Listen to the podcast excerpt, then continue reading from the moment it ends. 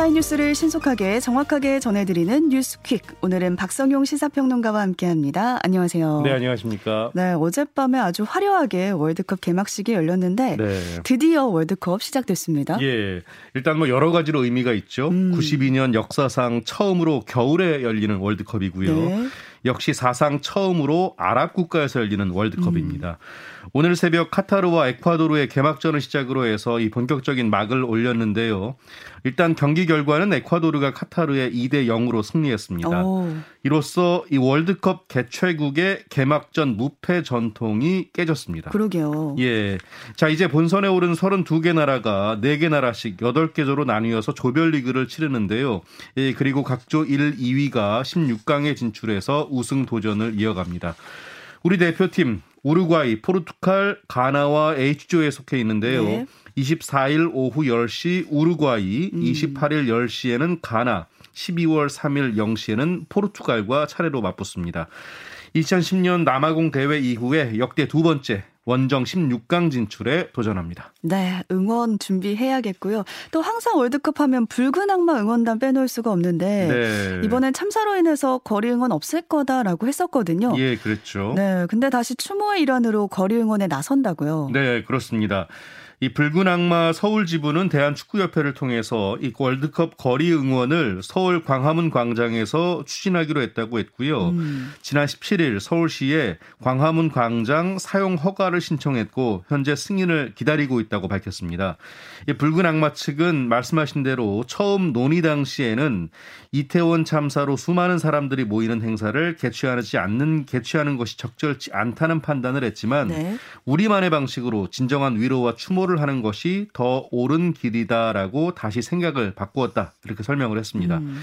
이 붉은 악마는 광장 사용 허가가 나면 대표팀의 월드컵 조별 리그 경기가 예정된 24일과 28일, 12월 2일에 이 광화문 광장에서 거리 응원을 펼칠 계획인데요.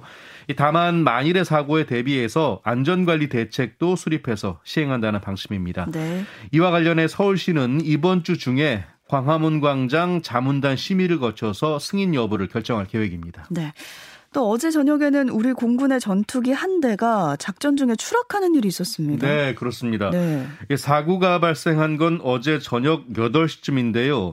이 공군 19 전투비행단 소속 KF-16 전투기가 경기도 양평 상공에서 엔진 이상을 일으켰고요. 음. 조종사는 비상 탈출했고 어. 전투기는 추락했습니다. 네.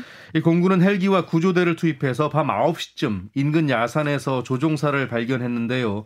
조종사는 다행히 크게 다치진 않았지만 음. 구조 직후에 곧바로 공군 항공우주의료원으로 옮겨졌습니다. 네.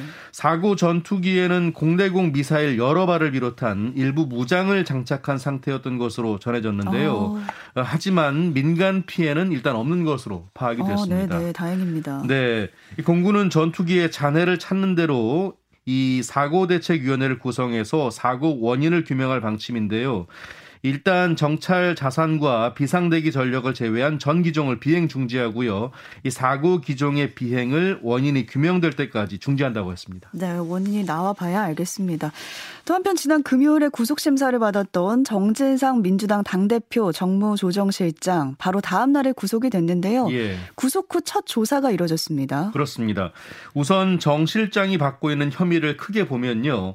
유동규 전 본부장에게서 각종 청탁과 함께 뇌물 1억 4천만 원을 챙긴 혐의, 또 위례 신도시 사업에서 남욱 변호사 등에게 수익을 몰아준 혐의, 그리고 이 대장동 사업에서 생긴 수익 428억 원을 나눠 갖기로 한 혐의와 음. 유전 본부장에게 휴대전화를 버리라고 지시한 혐의입니다. 특히 대장동 사업자들과의 유착 관계나 뇌물을 약속받는 과정에서 이재명 대표의 지시나 묵인이 있었는지에 대해 강도 높은 검찰의 추궁이 이어질 것으로 보이는데요. 네. 하지만 정 실장은 계속해서 혐의를 부인하고 있는 것으로 알려졌습니다. 음. 이 관련해서 정 실장의 변호인 측은요, 이 구속의 적법성을 가려달라는 적부심을 법원에 청구하는 방안도 검토 중인 것으로 전해졌고요. 네, 변수가 되는 사안도 좀 있습니까? 네, 그렇습니다.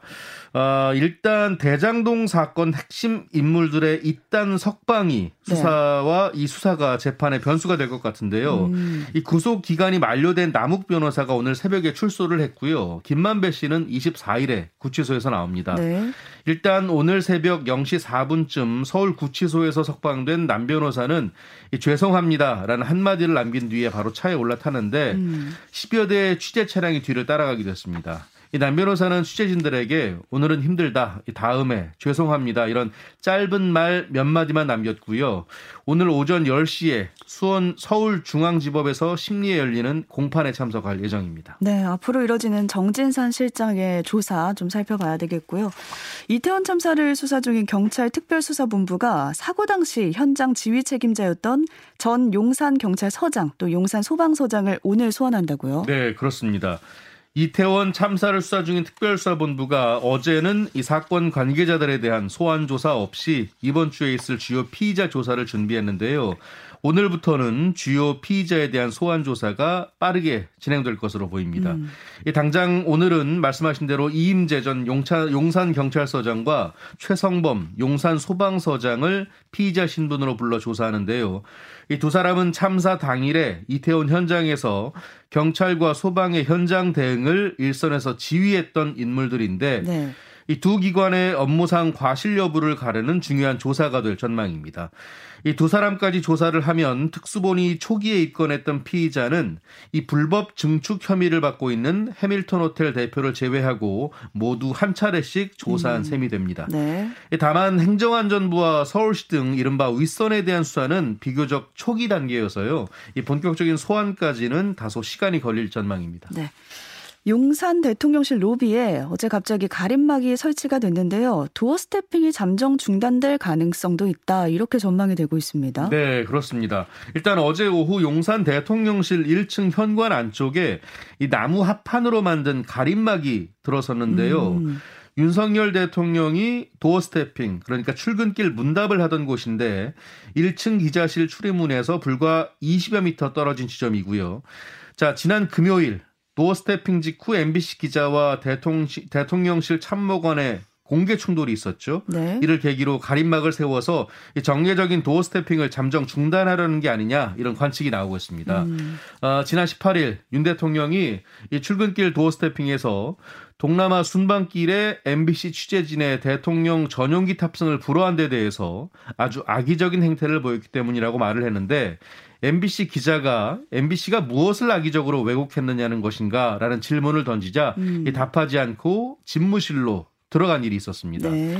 이후에 이기정 홍보기획 비서관이 가는 분한테 그렇게 이야기하면 예의가 아니다라고 했고요. MBC 기자는 이 질문도 못하나라고 맞서면서 설전이 벌어졌습니다. 설전이 좀 꽤 오래 지속이 됐고 크게 벌어졌어요. 네, 맞습니다.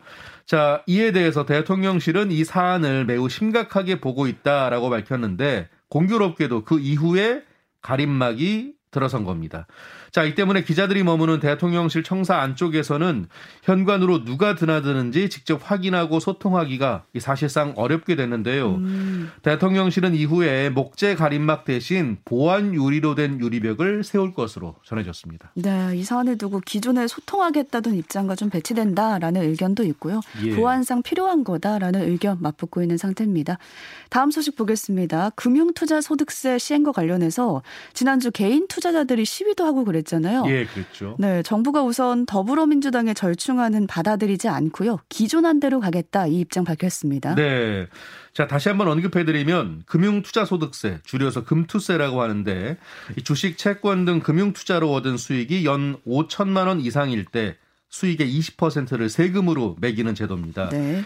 내년 1월부터 시행될 예정이었는데 하지만 정부는 윤석열 대통령의 대선 공약에 따라서 2년 유예 방안을 내놨습니다. 음. 민주당은 하지만 예정대로 도입해야 한다는 입장이었고요.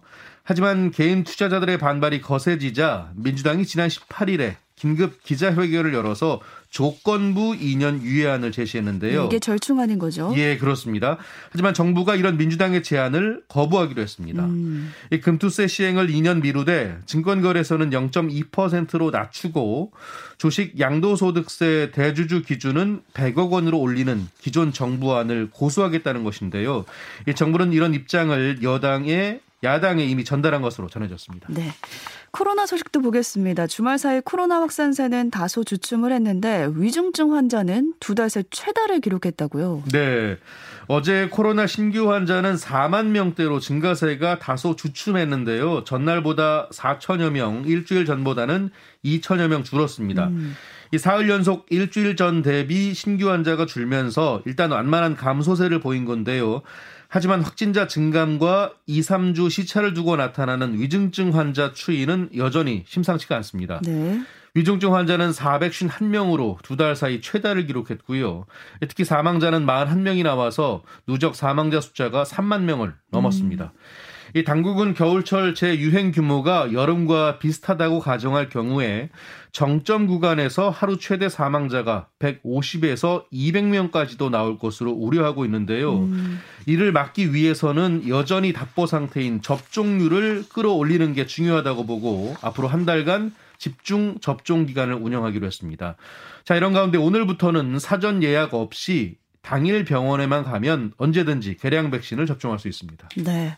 또 올해 우리나라를 찾은 겨울 철새가 지난해보다 20% 가까이 증가했다고 하는데요. 이에 따라서 조류 인플루엔자 방역에 비상이 걸린 상태입니다. 네, 그렇습니다. 이 환경부가 최근 겨울철 조류를 조사했는데요. 그 결과 전국적으로 111종 약 143만 마리의 겨울철새를 확인했습니다. 음. 이 지난달과 비교해서 60만 마리가 늘었고요. 지난해 11월 조사 결과 비교해도 17% 정도 증가했습니다. 오. 특히 AI 전파 가능성이 높은 것으로 분류가 되는 오리과 조류가 많이 늘었는데요. 이 오리과 조류는 이번에 109만 마리로 파악이 됐습니다. 네. 이 지역적으로는 영암호, 분암호, 임진강 등 충남과 전북, 전남, 경기 서부 서해안 지역에 겨울철새가 집중적으로 날아든 것으로 분석이 됐는데요. 이에 환경부는 방역을 강화하고 있고요. 철새 도래지 방문 자제를 요청하고 있습니다. 자, 이런 가운데 고병원성 조류 인플루엔자 AI는 전국적으로 확산하는 분위기인데요. 지난달 19일 첫 발생 이후에 이달까지 한 달 동안 전국 가금 농장에서 확진 사례가 총 18건이 보고됐습니다. 어, 전국적으로 확산하고 있는 만큼 가금 농장 주의하셔야겠습니다. 예. 의사들에게 수년간 골프 접대를 해온 제약회사가 있는데요. 공정거래위원회가 과징금을 부과했습니다. 네, 그렇습니다. 공정거래위원회는 자사약 의약품 처방을 목적으로 병의원 관계자에게 부당하게 사례비를 제공한 경동제약에 이 시정명령과 함께 과징금 2억 4천만 원을 부과했는데요. 경동제약은 법인 명의의 골프장 회원권을 통해서 병의원 관계자들의 골프장 예약을 보장하거나 저렴하게 이용할 수 있도록 한 것으로 조사가 됐습니다. 음. 경동제약이 2018년 2월부터 지난해 10월까지 2년 8개월 동안 부당하게 제공한 경제적 이익은 12억 2천만 원 상당이었는데요. 공정위는 일단 이러한 리베이트가 시장에서의 공정한 거래 질서를 저해하는 부당한 고객 유인 행위다라고 판단을 했습니다. 음. 이에 따라 과징금 처분 사실을 보건복지부와 식품의약품안전처 등에 전달하고요. 리베이트를 받은 사람에 대해서도 후속 처분이 이루어지도록 할 계획입니다. 네. 또 고객 명의로 돈을 빌려서 자신의 빚을 갚는 데 쓴 보험 설계사가 있었는데요. 실형이 선고됐습니다. 네, 그렇습니다. 50대 A씨는 2015년 11월 내 고객에게 급전을 빌려주면 높은 이자를 주겠다라고 지인 B씨를 속인 뒤에요. 음. 70여 차례에 걸쳐서 4억여 원을 받아 가로챈 혐의로 재판에 넘겨졌습니다. 이 과정에서 고객의 이름과 주소, 전화번호 등이 담긴 차용증을 써줬고요. 네. 또 같은 수법으로 다른 피해자에게 2억 4천5백만 원을 가로챈 뒤에 일명 돌려받기 방식으로 채무를 변제한 혐의도 받고 아, 있습니다. 네. 이 법원은 A 씨에게 징역 2년을 선고했습니다. 네, 오늘은 여기까지 살펴보겠습니다. 박성용 시사평론가와 함께했습니다. 고맙습니다. 고맙습니다.